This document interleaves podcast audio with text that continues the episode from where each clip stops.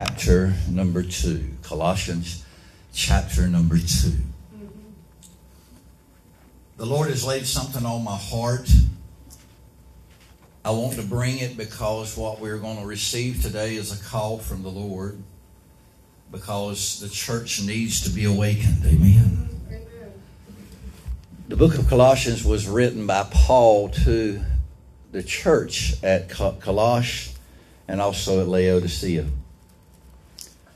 He never went to Laodicea. He never went to the city of Colossae.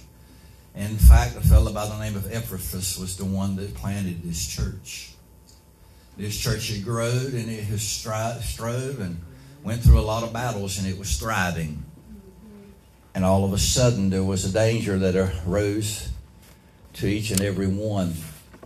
That danger began to creep into the church there was a natural desire in the folks in the church to get closer to the Lord, and I believe here in Living Water there is a natural desire by many to get close to the Lord. Amen. I believe also in a lot of the churches in our great land, there's a lot of people that has the desire because it's an innate desire to be as close to God as we can possibly be. And because of that, just like it did with our uh, forefathers and our uh, Adam and Eve, he took that desire that was an innate desire the devil did and he used it against them to usurp the plan of god. And what was going on in Colossae was there was a heresy that was going through the church. And what the heresy did is it slowly took everybody's attention off of the lord and savior jesus christ. They still worshiped him they still preached him but the focus of the gathering was not on the Lord and Savior, Jesus Christ. Amen. And Paul thought that it was such an issue that he needed to write this book. And as he sat down, he began to try to explain what was going on and that people have went to the extreme in a lot of areas. I believe that the church in a lot of areas has went to the extreme and God is calling not only Living Water, but many other churches to get back to the absolutes, to get back to our focus on our Lord and Savior, Jesus Christ. To quit worrying about all these activities, quit worrying about all these strategies, and just center our attention and our focus on the Lord and Savior, Jesus Christ, because He is enough. Amen? Amen. Everyone here this morning say He's enough. He's enough. So in chapter number two, Paul is already prayed for them. It's a mighty powerful prayer in Colossians chapter number one. If you've got anyone that you want the Lord to touch, start praying that prayer over me. Colossians chapter number one. But in chapter number two, he begins to grumble and argue with an argument to them against this heresy that has went into the church. And I want to share with you today in the church of God across this great land and across this world, there is a great heresy that is flowing within the church. And God is calling some brave souls, some souls that understand the power of Jesus Christ to come and clean the church up. And so we're going to see some mighty things happen in the church in the next few years. Some are going to be good and some of them's not going to be so good. But in the end, God is going to have the glory back on His, Lord, His Son and our Lord and Savior, Jesus Christ. And in verse number one, Paul tells him, he says, For I would that you knew what great conflict I have for you, and for them at Laodicea, and for as many as have not seen my face in the flesh, that their hearts might be comforted, being knit together in love and into all riches of the full assurance of understanding, to the acknowledgement of the mystery of God and of the Father and of Christ, in whom are hid all the treasures of wisdom and knowledge. Will you read that out with me this morning? In whom are hid all the treasures of wisdom and knowledge. And this I say, lest any man should beguile you with enticing words. For though I be absent in the flesh, yet am I with you in the spirit, joying and beholding your order and the steadfastness of your faith in Christ. As you have therefore received Christ Jesus the Lord, so walk ye in him, rooted and built up in him, and established in the faith as you have been taught, abounding therein with thanksgiving. Beware lest any man spoil you through philosophy and vain deceit, after the tradition of men, after the rudiments of the world, and not after Christ. For in him dwells all the fullness of the Godhead bodily. And ye are complete in him. Tell your neighbor right beside of you, say, I am complete in Christ. Complete in Christ. Which is the head of all principality and power in whom also you are circumcised with the circumcision made without hands, and putting off the body of the sins of the flesh by the circumcision of Christ, buried with him in baptism, wherein also you are risen with him through the faith of the operation of God, who has raised him from the dead. And you, being dead in your sins and the uncircumcision of your flesh, has he quickened together with him, having forgiven you all trespasses. And the church needs to say amen on that. Blotting out all the handwriting of ordinances that was against us, which was contrary to us, and took it out of the way, nailing it to his cross. And having spoiled principalities and powers, he made a show of them openly, triumphant over them in it. So let no man therefore judge you in meat or in drink or in respect of a holy day or the new moon or the Sabbath days which are a shadow of things to come, but the body is of Christ.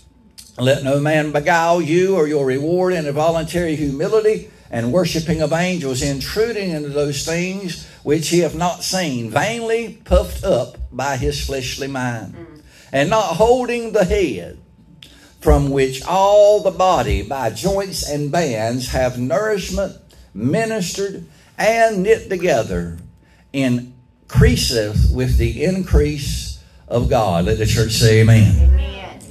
I was wondering when I read this and the Lord was leading me this way, I thought to myself, I wonder what it would be like if the Apostle Paul was to come today and visit the church of the modern world today. I wonder what it would be like, what he would say, and what he would do if he walked into some of the churches that we have in our, ch- our church world today. I'm sure that he would uh, witness a beehive of activity. Can the church say amen? Oh, he would see a bunch of committees. He'd see a bunch of programs going on. He'd see even concerts being held in the church on a weekly basis, on a daily basis. He would see light shows and he'd walk into dark sanctuaries. And the thing that really troubled me more than anything else is he would see no Sunday schools because they don't seem to have them anymore nowhere. He would witness them putting on pizza blasts to try to get people to come to the church to eat. He'd also witness some people that felt like that they needed to have a raffle to be able to give away a big screen television so that people could come into the church and they would start coming to the church. Let the church say, Help me, Lord. I'm sure he'd come in, he'd see a bunch of big screens on the wall. He'd see a whole lot of things that's going on on the wall. He'd see these giveaways that's being done, and he'd see these Valentine dances and these Super Bowl parties that everybody likes to throw. There's going to be one here pretty shortly. Pay attention to how many churches has a Super Bowl party to get everyone together and will cancel church service on Sunday night so that they can have a Super Bowl party in the very uh, sanctuary of the living God. Pay attention to that. Amen. Not only that, in some churches, he would start seeing drag shows where men dressed up like women would walk up behind the pulpit and start preaching their gospel of inclusivity into the church, saying that they need to be honored because they have a reprobate mind. I'm sure that he would also see a bunch of homosexuals in the church. They would see preachers right now that are literally marrying people that were homosexuals. I believe he would also see a bunch of people that are sodomites in the church, flat out sodomites that are going through and, and they are literally uh, burning in lust for their own sex. He'd also witness not only these homosexual marriages, he would also see a bunch of cohabitation going on where people were coming to the church, living with each other, refusing to get married in the church say amen. He'd also see a bunch of drunkenness. There's a lot of stuff going on in the church that people don't realize. But I also think he would see some gossip going on in the church. Everyone say, Help me, Lord. Amen.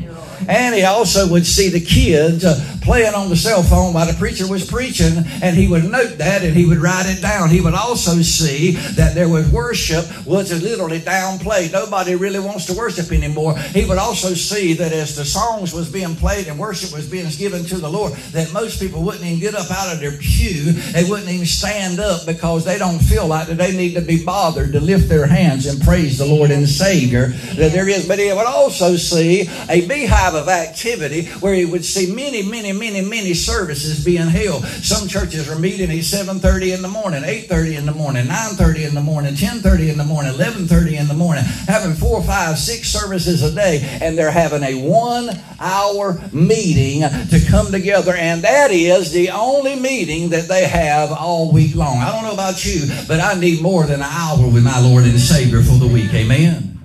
So you also see that as he stood and he's paid attention in the church, that prayer services were not held anymore. That they had completely been eliminated. Everywhere that he would look, he would find out that, that the preachers and, and the laity have come and bought into this uh, heresy that is going into the church, that all the congregation, the, the preachers, the laity, they call them improvements. They call them improvements. All of these activities that, that they're putting on to improve the product and make the product that the church is offering to the world a little bit better. How many of you see that in the church right now? Amen. Now, I've come to realize that these changes that has went on in the church, especially in the last 10 years, uh, they're not helpful for the church, none at all. Amen. I believe that when the world comes into the church, the world should begin to see something different than what they see out there in the world. Amen. I believe when someone that's going to the nightclub on Friday and on Saturday walks into the church on Sunday, they need to see a church that is holy and righteous and something different than what they saw last night over there at the Spanish Galleon or whatever it may be. They need to see something that is pure and right. The church does not need to make their product any better than what their product already is. Can the church say amen? A woman had a very serious illness and she went to the doctor and the doctor took her and put her in the hospital. And there that afternoon her husband came in and asked the doctor, says, Well, how's she doing? And he said, She's improved a little bit. And he said, Well, thank the Lord. And He goes home and he goes to work the next day and he comes back and he talks to the doctor that afternoon and he says, How's my wife doing? He said, Well, there's been some improvements. And he said, Well, thank the Lord. Amen. So he goes on to work. He goes home, goes to work the next day and he comes back the next day and he walks in and the doctor's in the room. He said, How's she doing? He said, Oh, there's been some improvements that's been going on. I think she's going to be okay, but she's improving. She's improving. He said, Well, thank the Lord. Amen. When you think she's going to be able to go home? Well, I don't know yet. We got to see a few more improvements before we send her home. So come Friday, he comes walking in to the, the hospital, and the doctor meets him at the door, and he says, "I'm sorry to inform you, but your wife suddenly died, and she's just not here anymore. And I'm, I, I give you my my my heart's biggest regrets." And he looked at him and said, "Well, what did she die of? Improvements." I believe today that the signs in front of the church right now are tombstones uh, that says here is this church that was here, the first church of God that was established in 1855, and in 2023 they died because of all the improvements that they put into the church. Well, I want you to know right now that Living Water Worship Center don't feel like that we need to improve our product not one time at all. Amen. I believe the church has upgraded this and they've upgraded that. They put this upgrade over here. They've refined the building. They've tried to make the building look a little bit better. They've enhanced the music. They went out and they boosted up the children's programs. They've had activity after activity. They built up the youth program. They've went out and they've revamped the service to make it more palatable to everybody. They've changed the structure and they brushed up the message to make it more acceptable. And they stood out and tweaked the ladies' ministry so that the ladies can feel like that they're important. And if we went out and advanced the doctrines and made the doctrines a little bit easier for people to grab a hold of, we modernized our delivery and don't want to offend nobody. We've stood up in front of the church and we ameliorated the men's ministry and we went out and we modified nearly everything in our church to make our product better than what it is. And we're trying to reach people, trying to make them accept a product that can is a little bit better than what we thought it was. But I got news for you. We don't need to make our product any better. Amen. The modern day church has died because of improvements. I want to say it again, and I know a lot of people ain't going to like this, but the churches today are more like a nightclub and more like a social meeting and a gathering than they are a house of prayer. In fact, there ain't a whole lot of prayer going on in a lot of the churches that's around in the world today. Is anybody with me this morning? Amen. Well, you might ask me, well, how is it that the church has died? Well, first off, they hired a minister, and they brought the minister in, and he began to look and read these books that had some unbiblical ideas about growing his church. And he went to the meetings, and he sat down with the board, and he said, I believe if we do this, we can get more young people to come to the church. And I believe if we do this, and we install lights, that we can get somebody to come in and be excited about the church. And I believe that if we had more dinners, and we fed more people, or we went out and we had these giveaways and all this stuff, and he took all these unbiblical, unbiblical ideas and he brought that to the church. And then he comes in and he says, Well, we need to make the music a little bit better. And they raised up the music a little louder and they went out and they hired musicians. There were some of the best musicians there was in the area. But the problem was none of them weren't saved. And the more of them that they were up there playing, they were anointed by the devil himself. And after a while, the very church that's supposed to be holy and a house of prayer was up. And now they were just like the nightclub that they just come out of last night. And here they are. You have some in the church right now, and I have to speak it, the Crabb family for a long time. They were on and they were at the top of the charts. Everybody loved their music, but their bass player, she was a member of their band sitting there playing the bass guitar. And you could go to any show you wanted to see in Myrtle Beach when they went on the road, any show that you wanted to see in Branson, Missouri, or over in Gatlinburg. And she was up there and she was playing rock and roll music on Friday night, Saturday night, and on Sunday, showing up at the church and the Crabb family and playing. But I'm here to tell you the church has died from all these improvements. Let God give us the gifts, the talents, and the ability and the anointing that began to present Jesus to the church and to the world. And let God move under the power of the Holy Ghost, and all man's programs will be defeated, and God will get the glory through it all in the church. Amen. Now look at your neighbor right beside him and say, Are you dying from improvements? I'll tell you. Prayer meetings had changed. Anybody ever went to a prayer meeting and it turned out to be a debate society? They're debating on this and debating on that. Prayer ceased from the pulpit. Now you don't have prayer lines in the church. You give an altar call and everybody sits there on the back pew and they act like that you literally are imposing upon them and you're causing them to have major problems. And if they get up, I'm here to tell you we reached to the point to where there are several churches now that have lesbian pastors ordained. One of the largest churches in North Carolina is in Raleigh right now has a lesbian pastor. Sodomites have been elected to the deacon board, put in front of the, the, the choir to be the song leader, and they're also ones that's doing the call of worship. The church is in real bad shape. Drag queens are up living their show, and it looks just like a nightclub going on into the church. And now the sign outside of the church is a big old tombstone that says, Here's the church that was established many, many years ago, but this church died this year because of all the improvements they put in on the product of Jesus Christ. Thank God that Living Water Worship Center realizes and understands that God don't need no improvement. Amen. Thank God that the gospel don't need no improvement. Amen. There ain't no way under the sun that we can improve it and make it any better than what it is. That's the only thing, the only good news that we have that can save a man from a devil's hell. That is the only thing that can grab a hold of the most wicked creature that there is on the face of this earth and clean him up from the top of his head to the sole of his feet and make him a productive agent of society. It is the only thing that can drive drunkenness and alcoholism out of a life. It is the only that can drive infirmity out of someone's life. It is the only thing that can make you love somebody that you don't like. It's the only thing that can make you get in unity with someone so somebody else gets the glory and you praise the Lord right behind it. It's the only thing that can literally grow the church. But we sit there and threw all these strategies of man into the church trying to grow the church, and God is saying, I'm tired of you trying to make me better. I want to make you better under the power of the Holy Ghost. Can the church say amen? Now, I want to tell you, I'm not against improvements. I, I tell you, there's a whole lot of room for some good improvements in the church. Amen.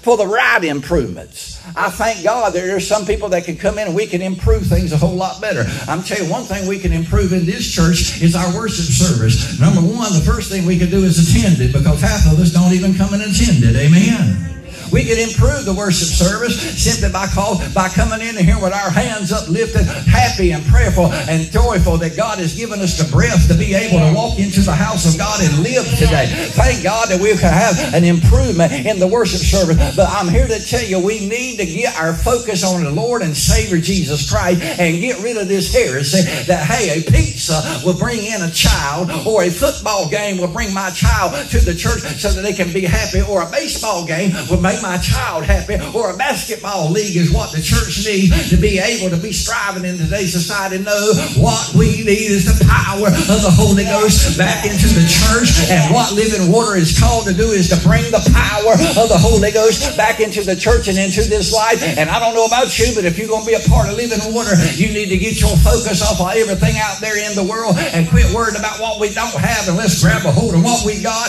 and let God change it and improve this society and improve this church. In the church say amen? I believe in improvements, Pastor Sissy. But they got to be guided by the life guided blood of Jesus Christ, the principles of God's Word. We can't start putting things into the church that was not put into the church of God. Never once in the church, in the Bible, that I see that any church had a great big old party to bring people into the church and gave away some stuff just so that they could come to the church. Can the church say amen?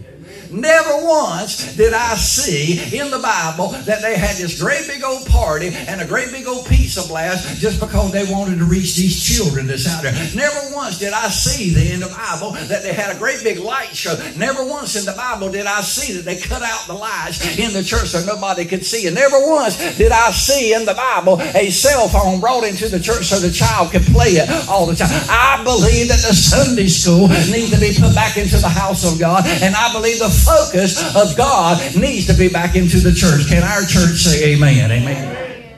I believe God put the church in the world. Would you say amen to that? Turn to your neighbor and say, God put the church in the world.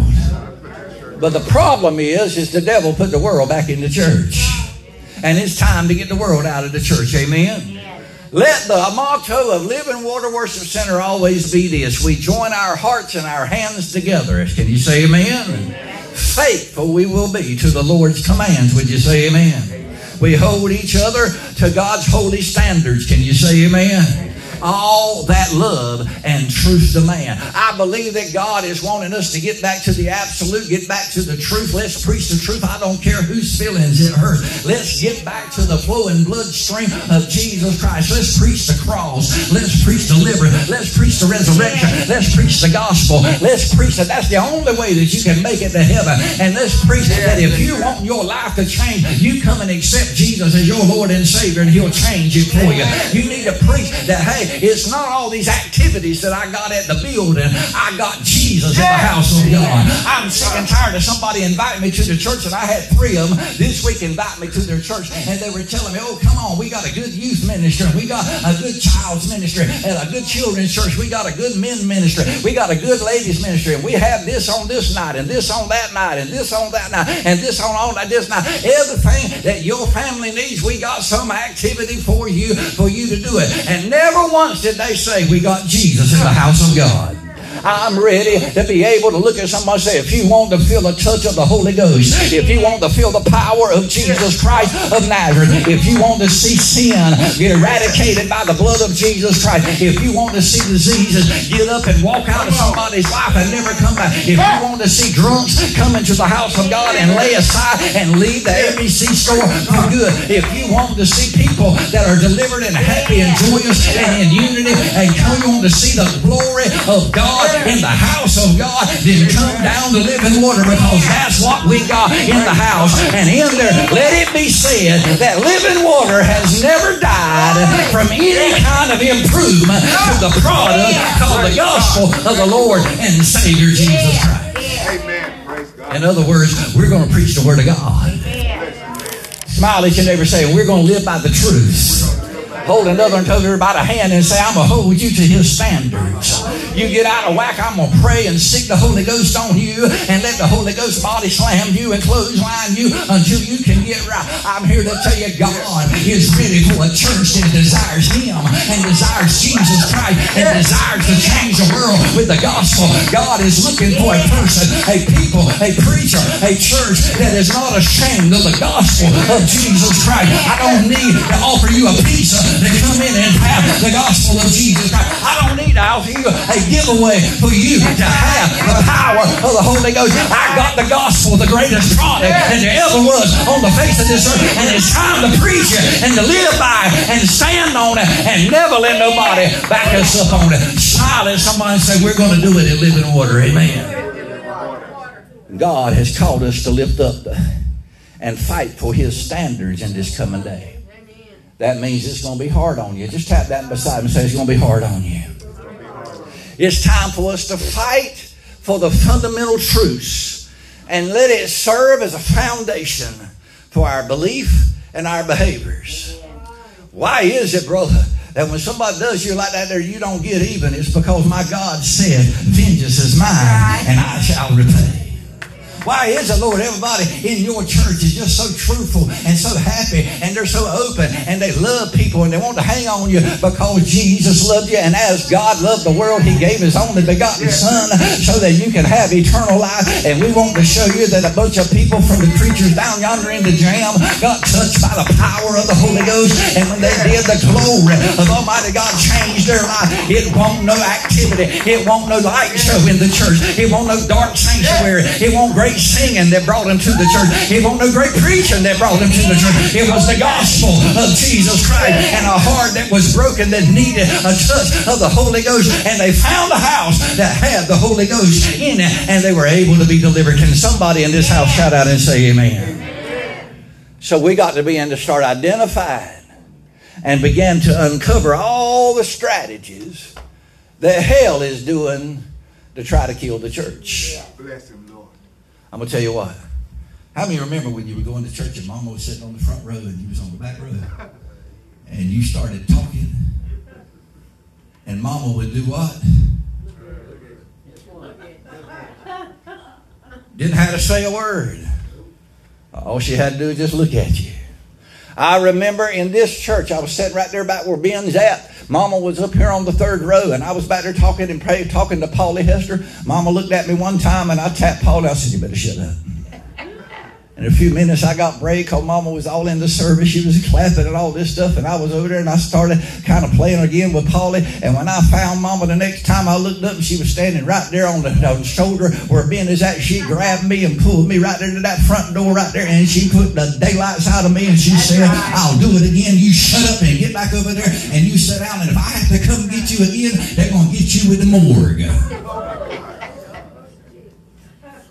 I'm here to tell you today, children don't have to be occupied by things that's out there in the world. Let's bring in the house of God something that can touch the hearts of a child, that can touch the heart of the greatest adult that there is in the house, the oldest person there is in the house, and the youngest person in the house. Let's let the power of God change the life, and let's preach the gospel without any type of a in our life. Amen. So we're going to have to start uncovering some things that ain't going to be happy. People ain't going to like what I got to say from here on out because we're going to start living the way we need to live. Amen. For some of y'all that maybe come in a little bit late, I said we can definitely improve our worship service. And the one way that we can improve it is if everybody decided they were going to come to it. Amen. And when they come to it, they were going to get involved in it. Amen. Amen. You got ten fingers on your hand, you can put your hand together. Let the church shout and say amen. You got two feet and you can jump up and down and you can walk around and you can touch the throne of Almighty God and you can shout. Let the church say amen. You got two lips and boy, I'm telling you, some of y'all sure can holler and scream out yonder in the world. But it's time for you to get into the house of the Lord and start hollering and screaming for the Lord and let the glory of God come down into the house of the Lord. Amen. But what's been happening? is there's been a lot of deception that's been going on in the church. How many know a lot of Christians right now that are deceived and they're deceived bad? Deception has always been a part of a military strategy. When you conceal things and misrepresent the truth, that's called deception. You double deal with people. How many hate a double dealer? Amen look at me in the face and tell me you love me, and then go out there and talk like I'm a dog out there to everybody. But I don't like that double dealing, amen. I don't want you to give me what seems to make things better in my life to my faith, but go out there and work against me and against my the disadvantage behind my back. Be truthful to me. If you like me, fine. If you don't like me, fine. Tell me exactly how did I can deal with somebody that'll tell me the truth and say I don't like this and I don't like that about you instead of saying, well, I think you all right, and then go out there and tell Sissy I think he needs to straighten up here and he's He's straightened up there. I'm telling you, gone from all that mess. God is sick and tired of that stuff. Tired of the deception. That is a fruit from hell, and it's time for the church to get delivered from it. Can the church say amen? I am so sick and tired of preaching false perceptions and hearing people preach false perceptions and cause people to believe, hey, that's the truth. That's the truth. And in all truth, Thelma, they ain't nothing but a fake doctrine from hell. Never once did we have to change the music in the church to reach nobody. What we needed to do is change our relationship so that when somebody walked in, they saw Jesus in us. They saw Jesus change us. They saw a man that had a bad temper get saved by the power of Almighty God and literally couldn't get mad if he tried. They saw a drunk that was literally lived on alcohol and all of a sudden threw it to the side and never could even grab a hold of it, didn't even want it anymore. They saw somebody that nobody couldn't live with and nobody couldn't handle, but all of a sudden they become like a turtle in your hand. They become to be like a kitten in your hand as they picture and they're so easy to get along with. It's because the gospel of Jesus Christ was preached in the house of God and the anointing of the Holy Ghost grabbed a hold of that heart and changed that heart. And that's what we need to preach from the pulpit from here on out. Amen. So deception is a military strategy. The devil's trying to deceive us. The British used it real good in, in the World War II over in Africa.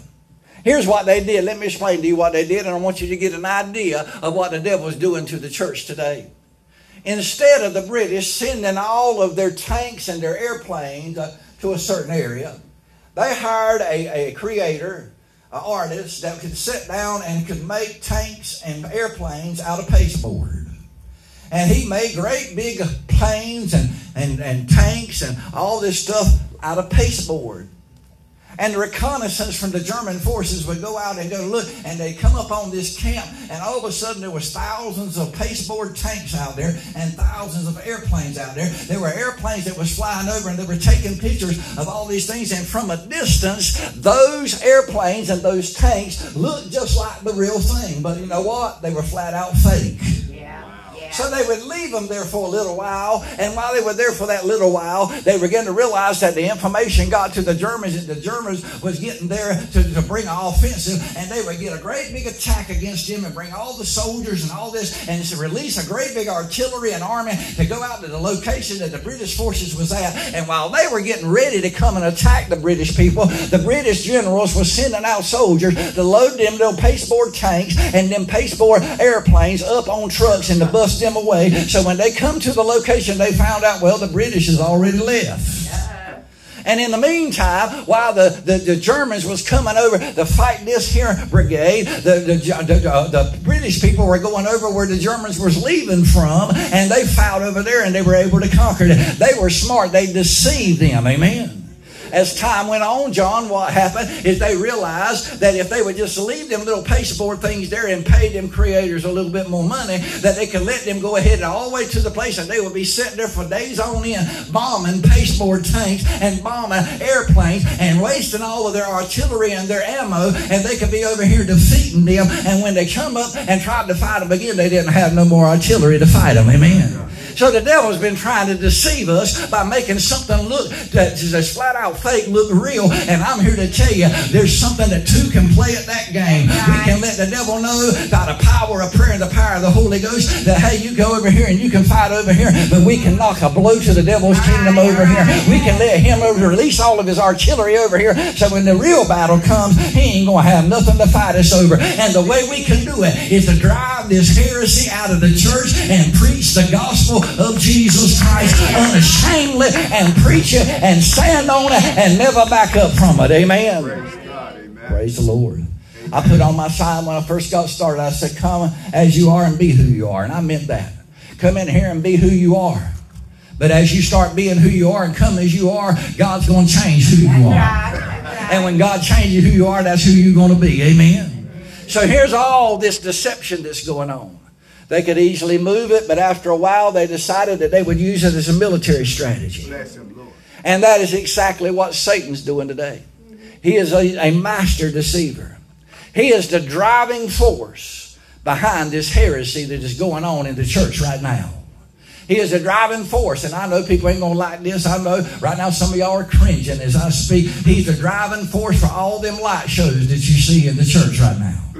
He is the driving force by all those big old screens up there that's showing all this crazy stuff in the church. He's a driving force for every one of them Valentine dances. He's a driving force for every piece of blasted there is. He's the driving force because every time he does that, everybody's focused and, and, and, and a beehive of activity to go out and make this event better than it was the last time.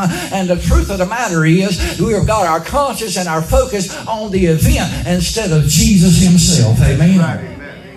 I was saved when I was five years old. Don't you tell me a child cannot understand the gospel because I understood the gospel. I understood at a very young age that I was a sinner and I needed to get saved. I didn't understand all that God was going to do for me, but I knew I needed Jesus. And just because that child's three years old, four years old, or five years old does not mean that they cannot understand that Jesus is the Lord of Lords and the King of Kings and they need Him and they need Him. You better get it in their heart before they're 13 because if you don't get it in their heart before they're 13, it's going to be three times as hard to get it in their life. And every year they live for the devil, it's going to be harder and harder and harder. So I'm here to tell you, yeah, we need a children's ministry. Yes, we do.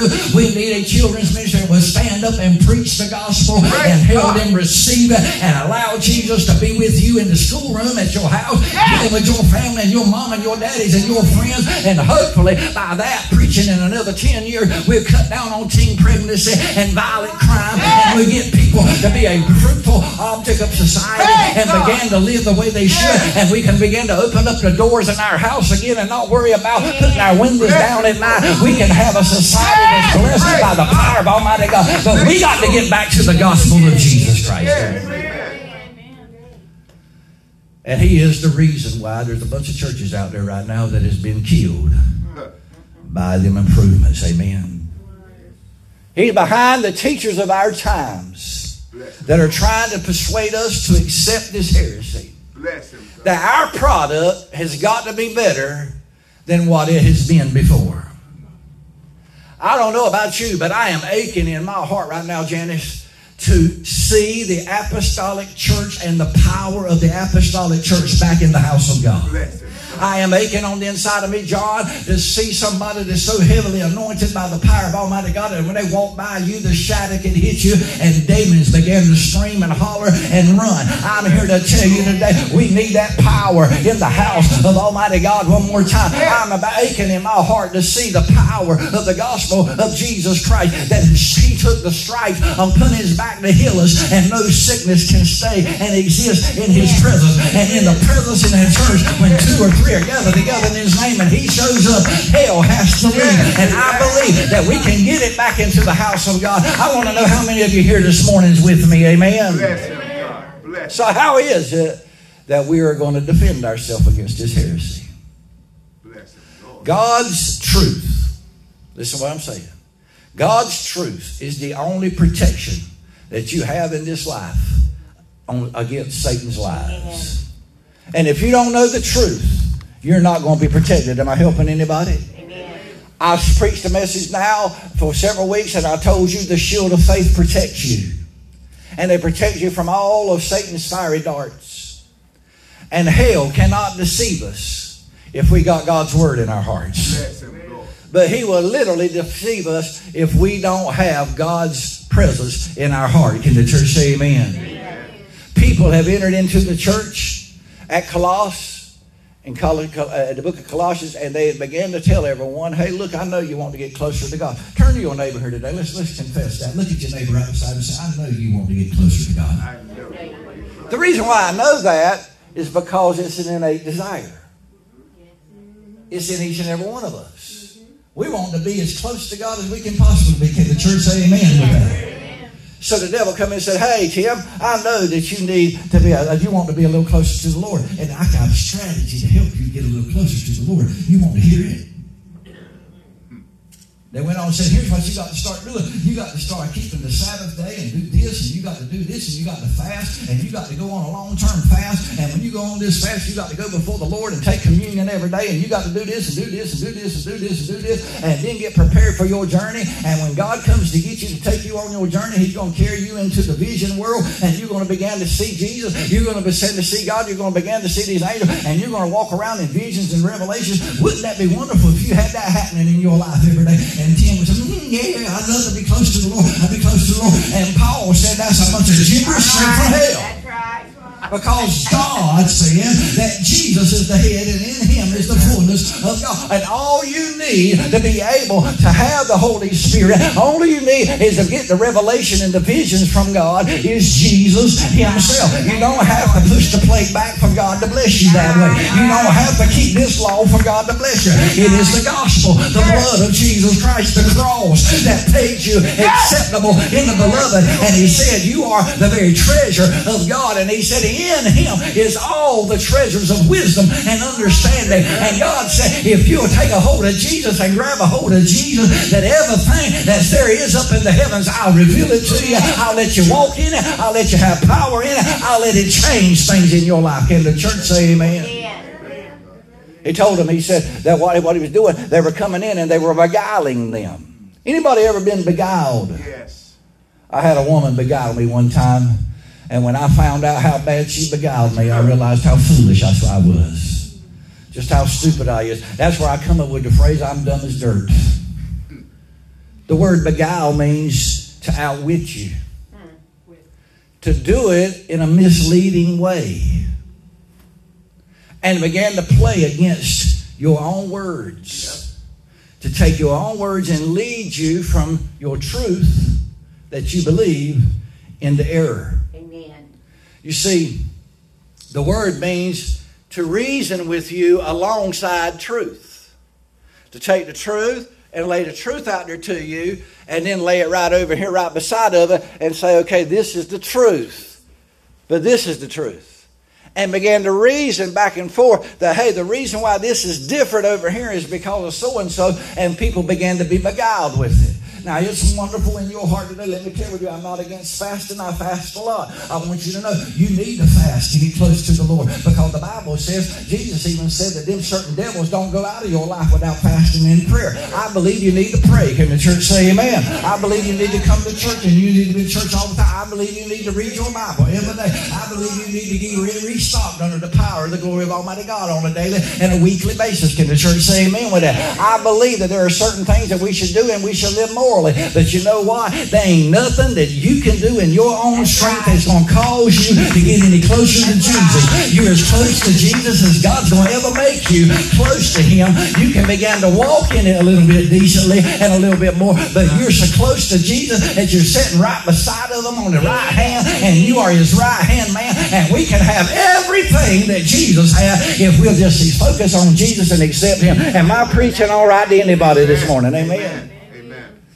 So what he does is he brings in something, says it alongside the truth that looks very much like the truth, but it turns out to be a fake decoy. Flat out fake decoy. How many's ever been to church and you thought, hey man, that's a wonderful church. And the longer you went, the more God awful you felt in your spirit. and you began to realize, hmm, something ain't right there. And you kept right on going. Am I talking to anybody? You kept right on going. After a while, the Lord said, Now, see this, see this. I'm showing this to you. I'm showing this to you. That ain't right. That's unbiblical. And after a while, you began to feel like, Hey, I'm so stupid. I stayed here for a year and I heard this stuff. I wonder how much damage did this here stuff that looked like it was the truth has done to myself. I wish to God that I'd have saw it um, a year ago. Amen.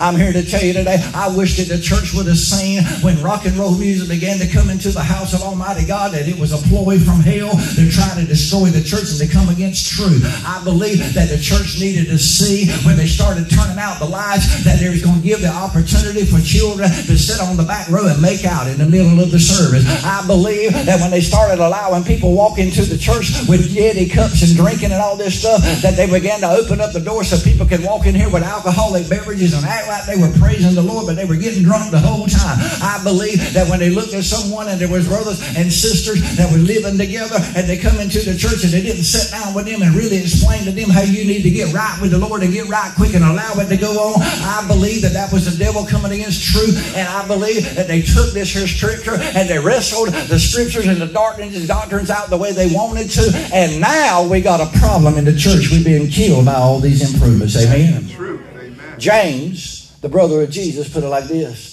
He said, But you, but you be doers of the word and not hearers only, deceiving yourself. You see, hey, when you know the word, and you don't do it, you're deceiving your own self. Amen. Amen. That is an imperative command. You are to do the word. Push that neighbor right beside of you this morning. Smile at him while you do, and then turn around when you finish and smile at me and say, "You need to start doing the word." That word "doer" means you are a performer. Now, the word of God says to lift up your hands and praise the Lord. Amen. That means you're supposed to lift up your hands and praise the Lord. Amen. Be you a doer of the word.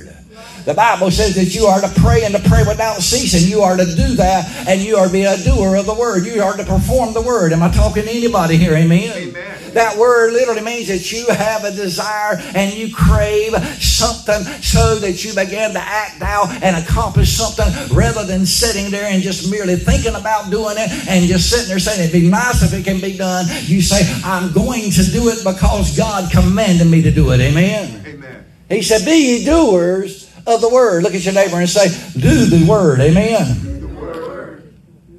So, what is it that we're supposed to carry out? That word there for the word word is logos. And that word means it's the divine reason. And it is the divine purpose of Almighty God. It means that as you do things, you are putting the elements of the universe into a relationship that ensures efficiency and harmony. And the more you do that, there, it mandates the decrees that God does and gives in your life that you perform them. If He says, Do not forsake the assembly of yourself together. Hello, everybody out there on do not forsake the assembling of yourself together, then you are to be a doer of the word. Amen. Amen. So, what the enemy has done is he's crept into the church and he's walked in with this heresy. This heresy looks a whole lot like the church or like the truth. It looks like they're worshiping the Lord. Can the church say amen? Amen. But I challenge you this week, take a little bit of time. Go on YouTube. Pull up some of these great big churches. Elevation Church. Pull up all these churches where everybody's paying attention to them. And see how many triangles you see in their light show. Triangle ain't nothing but a symbol from hell. It is the wisdom of the Gnosticism. It's time to start calling out what things in the church is deceitful and put there from hell. Some of the people that are doing it don't even realize what they're doing. It is a symbol of the sexual goddess that is called Venus. And they are preaching to the people a sexuality. It looks like that is church. It looks like that is the power of God. It looks like it's a form and a fashion of it, but Betty, they ain't no power in it. It ain't changing nobody's life. They're up there playing the music, and half of the congregation is cohabitating with one another. Half of them are homosexuals. The other half of them are lesbians. We need to get the power of the Holy Ghost back into the church and preach the absolute gospel. Am I preaching to anybody this morning? Amen. Now I want to share with you. Paul said in verse number five, he said, You're healthy. He said, I'm sitting here looking at your order, looking at your faith. Oh, I'm, I'm praising you for this. You got things in order and you got things in, in, in, in faith and you're standing in faith, and I am praising your steadfastness in your belief.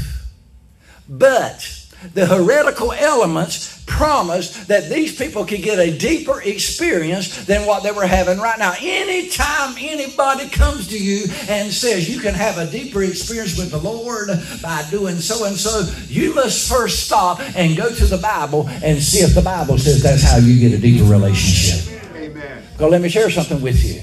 You got the deepest relationship you'll ever get with God if you'll just walk in Christ.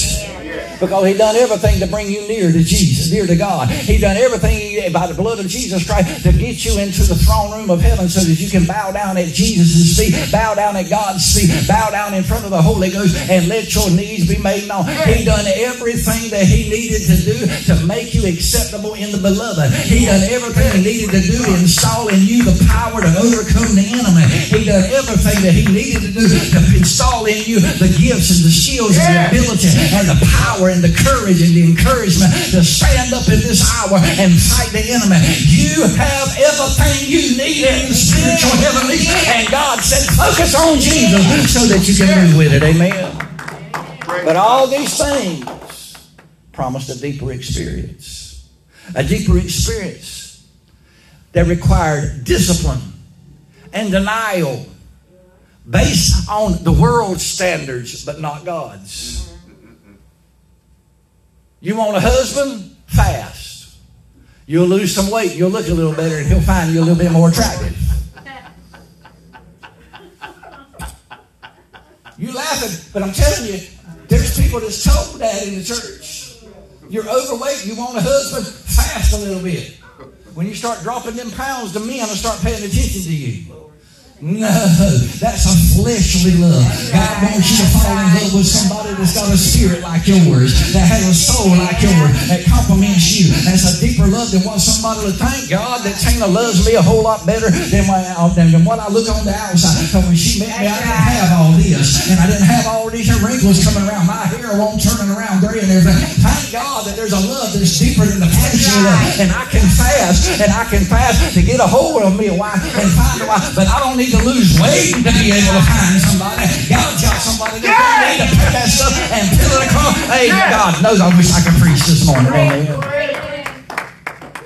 Bless him, Lord. Look at verse number 8 real quick.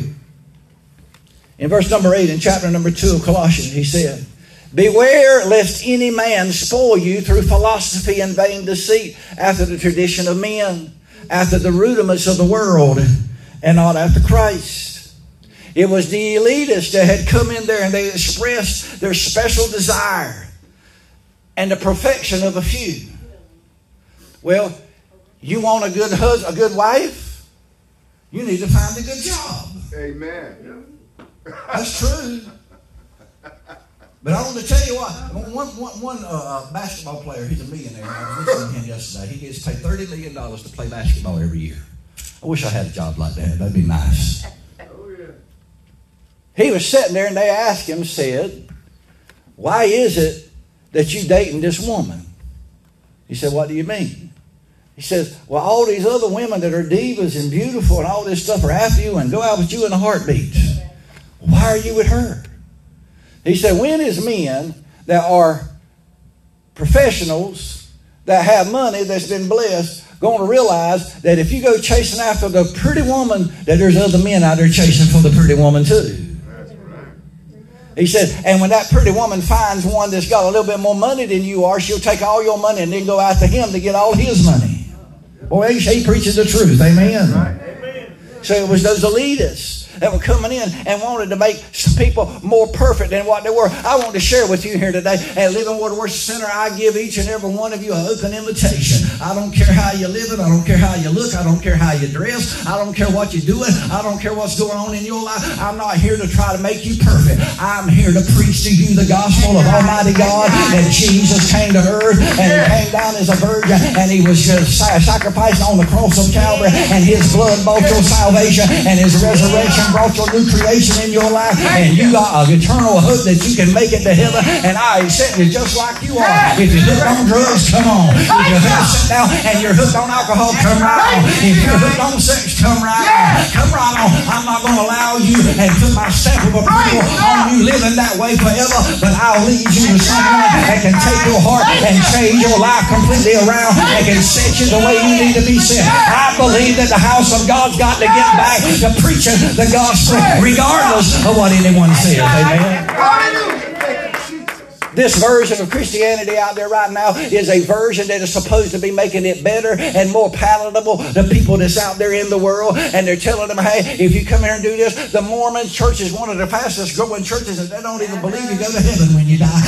You got to run out there and do this and do this and do that. That's why you see all these boys out there pedaling the bicycle out there to try to do the work so that they might have a possibility to go to heaven. I want you to know when Jesus bought my soul and he paid my sacrificed up in heaven, he promised me that I have a home in heaven. He said, I'm leaving here for a little while and I'm going to prepare a place for you. And when I go and I come back to you, I'm going to prepare and ready for you. And if I leave, I'm coming back. I ain't got to do nothing more than what I've done to make you heaven. I don't have to do anything anymore than walk in the baptism of the Holy Ghost. I ain't got to do nothing anymore to be able to have visions and revelation. Let's get back to the very absolute gospel of Jesus Christ. Praise God. Thank you, Lord. I Bless don't have to get recircumcised.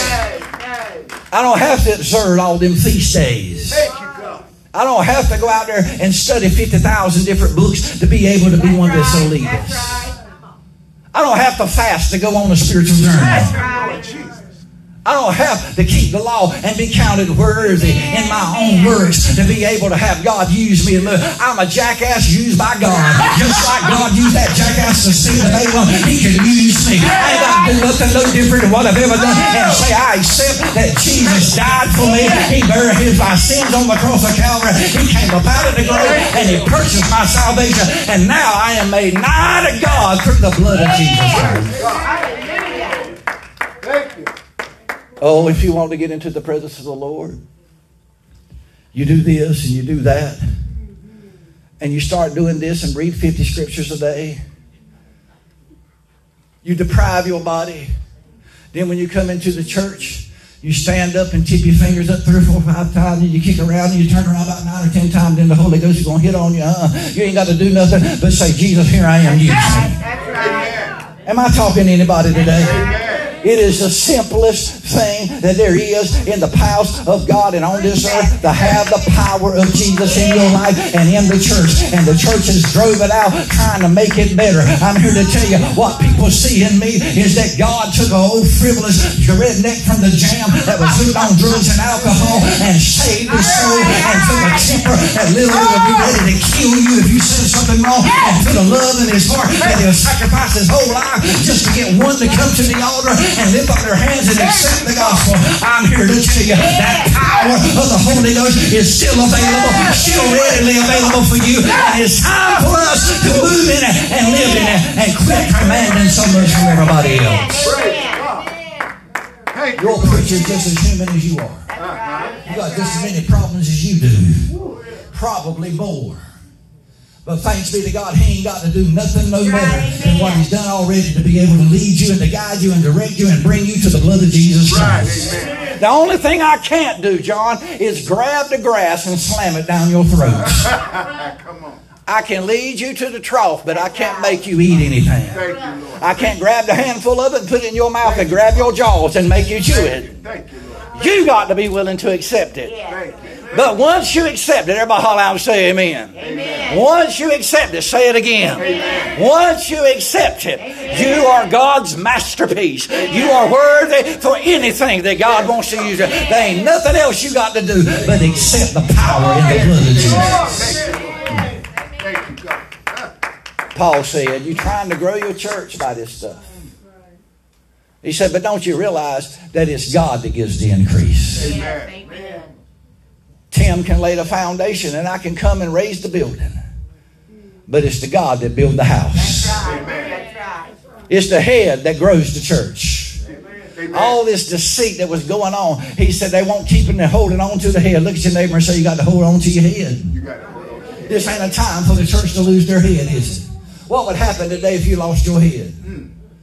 If you were decapitated, you didn't have your head, you wouldn't be able to talk, you wouldn't be able to speak, you wouldn't be able to smell, you wouldn't be able to see, you wouldn't be able to hear, you wouldn't be able to move. You'd be so dead body. And that's what's going on in the church right now. But it is the head called Jesus Christ that brings perfect knitted together unity and grows and increases the church. It's Jesus that'll grab a hold of the drug addicts of the honor of Village Oak Apartments and change them. It is Jesus that'll grab a hold of the people that are cooking meth and grab them to the house of God. It is Jesus and only Jesus. And it's time for the church to start preaching only Jesus. Amen. Amen. Thank you, Father God. Thank you, Lord. Thank you. The Bible said in Galatians chapter number three, it said, He is the one that ministers to you the Holy Ghost and works miracles among you. If we hadn't seen the Holy Ghost acting up in the church, if we ain't seen miracles in the church, it's because we lost our head. Amen. Right. The Bible tells us through the mouth of Peter in 2 Peter chapter 5, he said, add faith to your virtue and to your virtue knowledge. He said, it's Jesus that does that for you. Amen. Amen. It's Jesus that unites the church. Smile at somebody and say, Jesus is going to get you in line with me. Amen. He knits you together in love. And he gives you all the riches of the full assurance of understanding. It is Jesus. Amen. He said, I'm the one that gives the increase. Everybody say that with me. Jesus is the one that gives me the increase. Let me explain to you that word before I leave. That word increase means to improve and to make things greater in size, to make you greater in amount and intensity, and to make you more in a decree. It is Jesus that increases you and elevates you from one position to the next position. And then it is Him that increases the volume of your voice. And the more you know Jesus, the more your words are going to mean something. If your children ain't listening to your word, get a hold of Jesus. He'll start listening to what Jesus has to say. If you will get a hold of Jesus, you'll quit preaching to them and you'll start ministering to them. Amen. All right now. Am I helping anybody? Yes. The argument was if you do this,